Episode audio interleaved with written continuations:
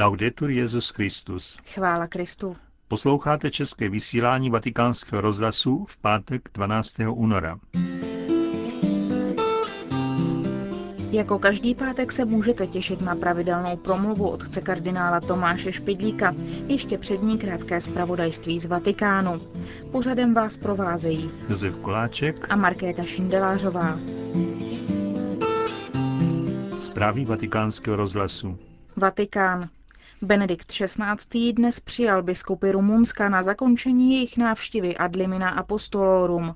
Svatý otec v promluvě k ním připomněl, že je třeba zhodnotit křesťanské kořeny Evropy a hovořil také o dialogu pravoslavných a katolíků v Rumunsku. Arcibiskup Bukureště a předseda rumunského episkopátu Monsignor Joan Robu při setkání pozval Benedikta XVI. k návštěvě Rumunska. Svatý otec ocenil křesťanskou komunitu Rumunska a Moldávie, která v době pronásledování prokázala přilnutí ke Kristu a jeho církvi a zachovala svou víru. Nicméně uvedl, ani dnes v dezorientované a sekularizované společnosti nechybějí nástrahy, zejména co se týká rodiny. Katolické rodiny ve vaší zemi, které v době zkoušek za velkou cenu svědčili věrnost evangeliu, nejsou imunní k pohromám potratu, korupce, alkoholismu a drogám, stejně tak jako k metodám kontroly porodnosti, které se neslučují s lidskou důstojností. Aby se lépe čelilo těmto výzvám, doporučil svatý otec biskupům, aby podporovali farní asistenty, kteří zajistí vhodnou přípravu na manželský a rodinný život a zajišťovat lepší pastoraci mládeže, Transformace průmyslového a zemědělského systému, ekonomická krize a emigrace do zahraničí nepomohla k udržení tradičních hodnot a proto je potřeba je znovu nabídnout a posílit. Je především potřeba rozhodné úsilí podpořit přítomnost křesťanských hodnot ve společnosti prostřednictvím rozvoje formačních center, kde mohou mladí poznávat pravé hodnoty, obohacené duchem kultury vaší země tak budou moci být svědky v prostředí, v němž žijí. Církev chce přispět k budování smířené a solidární společnosti, která bude schopna čelit probíhajícímu procesu sekularizace. Benedikt XVI. se pak obrátil k tématu vztahu katolíků a pravoslavných a vyjádřil přání, aby svědectví o bratrství mezi nimi převládlo nad rozdělením a rozepřemi a otevřela srdce smíření. Vím o obtížích, který musí v tomto prostředí čelit katolické společenství. Doufám, že se jí podaří najít vhodné řešení v duchu spravedlnosti a lásky, které musí oživovat vztahy mezi bratry v Kristu. Benedikt XVI. připomněl historickou návštěvu Jana Pavla II. v Rumunsku, jenž byla podnícena touhou povzbudit k modlitbě a dialogu v lásce a pravdě a podpořit ke společným iniciativám. Ty by měly probíhat především na poli rodiny, bioetiky lidských práv, poctivosti ve veřejném životě a ekologie.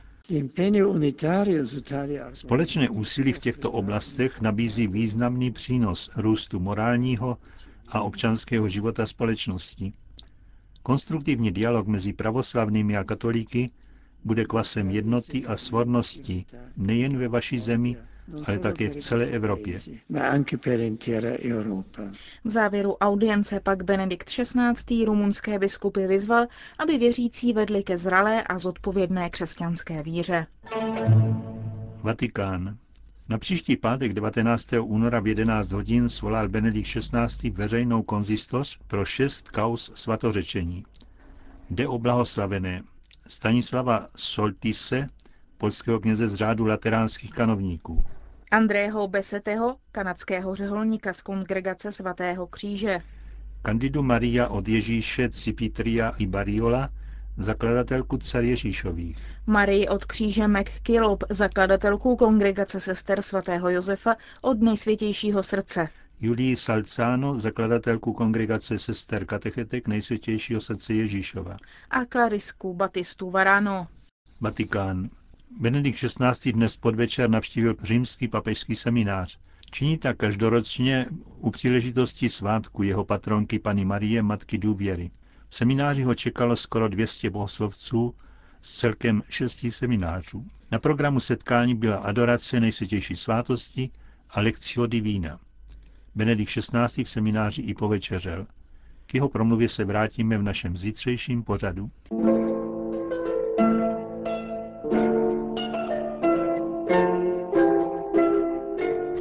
Lidská práva. Pravidelná promluva otce kardinála Tomáše Špidlíka.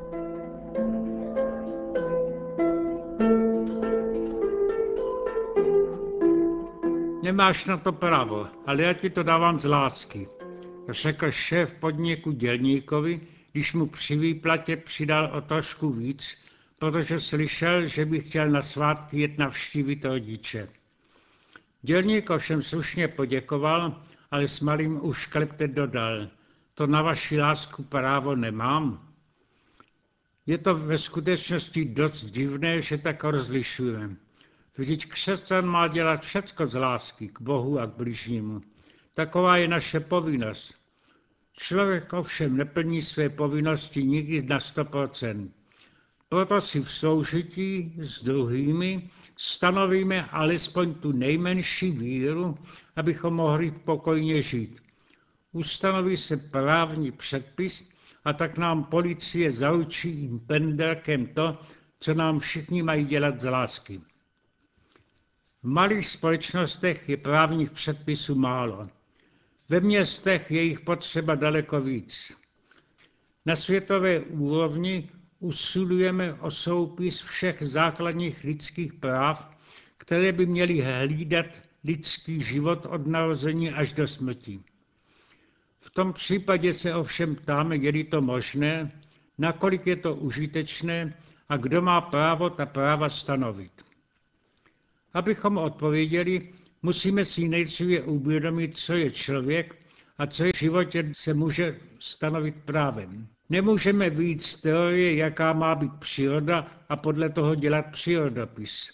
Musíme naopak víc pozorování přírody a pak objevovat, jaké zákony v ní platí.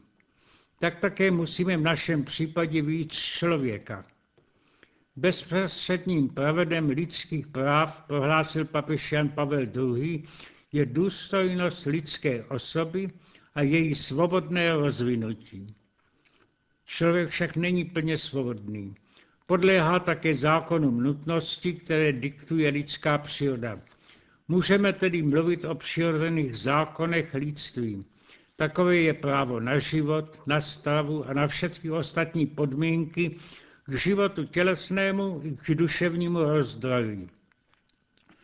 Ty požadavky se dají vyjádřit zákonem. Jakou mají tyto zákony platnost? Podle Moltmana nejsou ani dosažením, ani ideálem skutečnosti, ale jenom právními a politickými pomůckami, aby se snadněji došlo k lidskosti. Člověk totiž má jedno základní právo, které se dá velmi nesnadno popsat konkrétně a označuje se proto všeobecně právo na svobodu. To právo se zdá ostatně těžko slučitelné s předcházejícími, to je se zdá skony z nutnosti. Na každém kroku totiž pozorujeme konflikty. Je například přirozený zákon, který chrání rodinu, ale lidé se domáhají práva na svobodný rozvod. Základ všech lidských práv je ochrana života a lidé se přitom domáhají svobody k přerušení těhotenství. Jak ty protiklady sloučíme? Nezbývá, než nejdříve určit lépe, co je svoboda a jaký je její cíl. Všeobecně řečeno se svoboda stotožňuje s osobou. Zvíře není osoba, proto není svobodné. Člověk se naopak svobodně rozhoduje. A přesto svoboda ho ještě nedělá pravou osobou. Osoba se vytvoří ze svobodného vztahu lásky k druhům. Matka je matka, protože má dítě a miluje je. Učitel je učitel, protože má žáky a vyučuje je. O někom říkáme, že je velkou osobností, protože má mnoho vztahů k vlivným lidem. Je tedy lépe říci něco hrubšího než všeobecné řečení, že má člověk právo na svobodu. Člověk má právo na to, aby se stal svobodnou osobou, která může navazovat svobodné dobré styky s jinými osobami. Pěkně to vyjádřuje Patečka slovy, která pak přešla do pověstné charty. Morálka definuje člověka. Výraz morálky vychází z latinského mores, to je způsob života mezi lidmi. Česky známe také trochu vulgární výraz a říkáme, že je někdo morsní, to je, že se umí přizpůsobit ostatním. Ale bylo by to dobré, abychom se stále a ve všem museli ostatním přizpůsobovat. Tak by vyhynuli všichni velcí umělci a generální lidé vůbec. Stála snaha výjít dobře se všemi lidmi by nakonec vedla ke slabosti, ke ztrátě vlastního charakteru. Člověk má právo na to, aby žil v dobrém vztahu s ostatními, ale má také právo na to, aby byl tím, čím je, aby mohl rozvinout vlohy a povolání, které od Boha dostal. Dnes si toho všichni vědomí, že mají právo na život. Ale právo na život je tožné s právem dělat dobře, uskutečňovat dobro, které máme k dispozici. To pak se může opravdu je uskutečnit jenom ve vztahu s Bohem. Biblii je to, co mu říkáme teoreticky a hned od počátku vyjádřeno obrazně.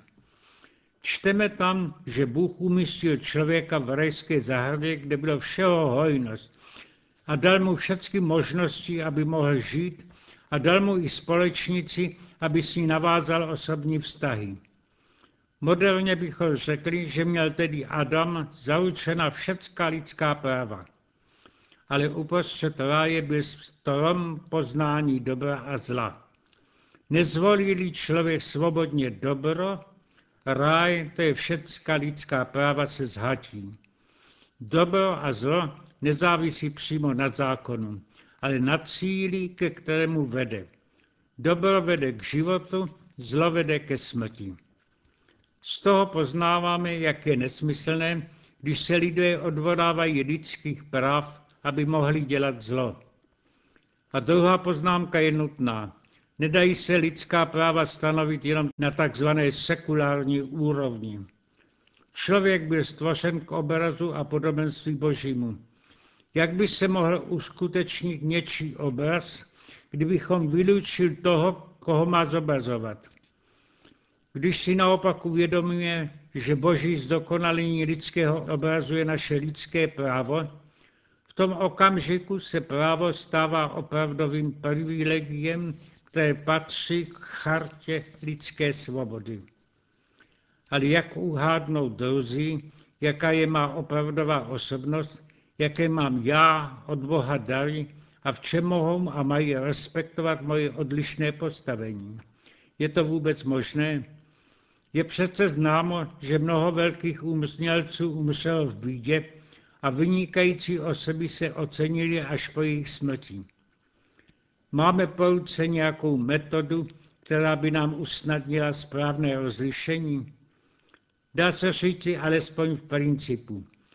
Bůh stvořil člověka z lásky a proto jenom pravá láska nakonec pochopí, jaká jsou a mají být práva člověka a jak se mají vysvětlovat všeobecně stanovená lidská práva.